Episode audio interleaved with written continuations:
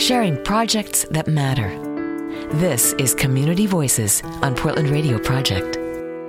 Joining me today is Helen Leiser, the Executive Director of Girls on the Run. Good morning, Helen. Good morning. It is awesome to have you here. So, what is Girls on the Run?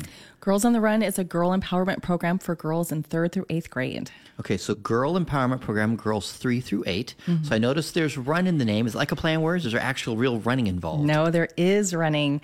We incorporate running creatively in the program as a way to show the girls what a healthy lifestyle looks like. And they actually complete a celebratory 5K at the end of the season. And they can do that? They can do that because they have trained for it.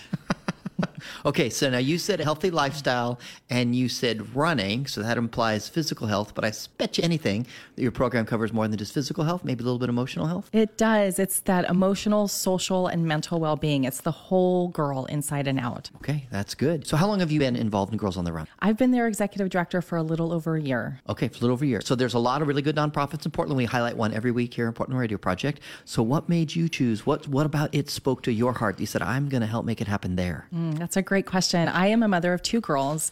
And I have watched, in watching them grow, especially my younger one who just turned nine, watching her talk about herself in the last few months in particular, talk about how she's a bad person, how she does everything wrong and she can't do anything right, and taking all this self talk and turning it into a negative about who she is. This is one of the things that we do at Girls on the Run. We actually have lessons about self talk. They just did it a week before spring break and how to turn that negative self talk into a positive affirmation.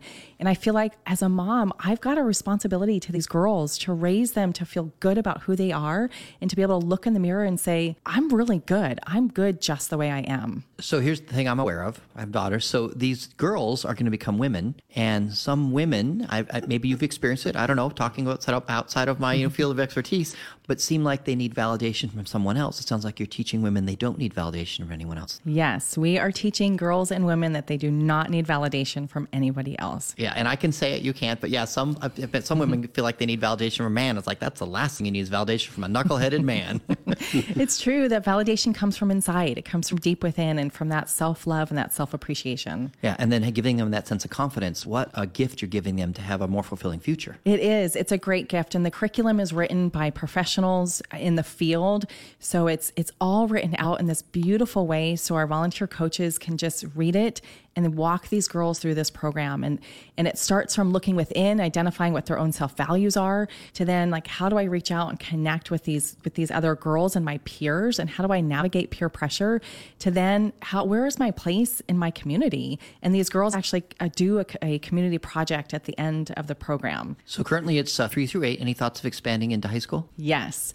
We are in the process of putting together this assistant coach program. So, girls in high school who have been part of the Girls on the Run program can work with our adult coaches on a team and be their assistant in teaching these girls the lessons that they learned as, as a girl on the run. Well, how affirmative for them to, because when you teach, you learn more. So here, you, you would have high school girls teaching younger girls stuff that they really need to make sure they get. Yes, we need to continue that messaging. I mean, we all need to hear it over and over again, and it, and it is powerful. We've piloted the program in the past, and I've heard from these junior coaches in high school how important these lessons were for them in ninth and tenth grade, and how they how they used it to help them get through. That's fantastic. So where does Girls on the Run happen? We are in Clark County, Multnomah, Clackamas, and Washington counties, so we're everywhere. Okay, so mid- middle schools throughout the whole Portland metro. Elementary and middle schools, yes. Elementary, middle schools. Okay, so how many girls are you serving currently? Right now, we have 891 girls in the program. So this week, there are 891 girls learning about friendship this week. So here's what I love. You didn't say we have over 800.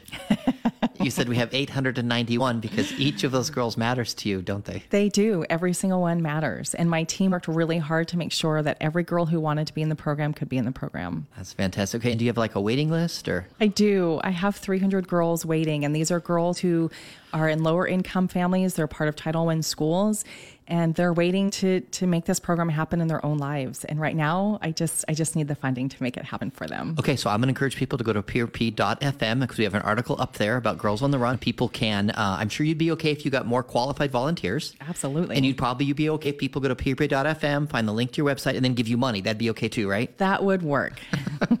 All right. Well, Helen, thank you so much. I think it's really important at this time in our journey uh, as a community and that we empower women and help them realize they all the stuff that you're teaching them. So thank you so much for all that you do. Thank you so much. I appreciate it. You've been listening to Community Voices on Portland Radio Project. Learn more at prp.fm.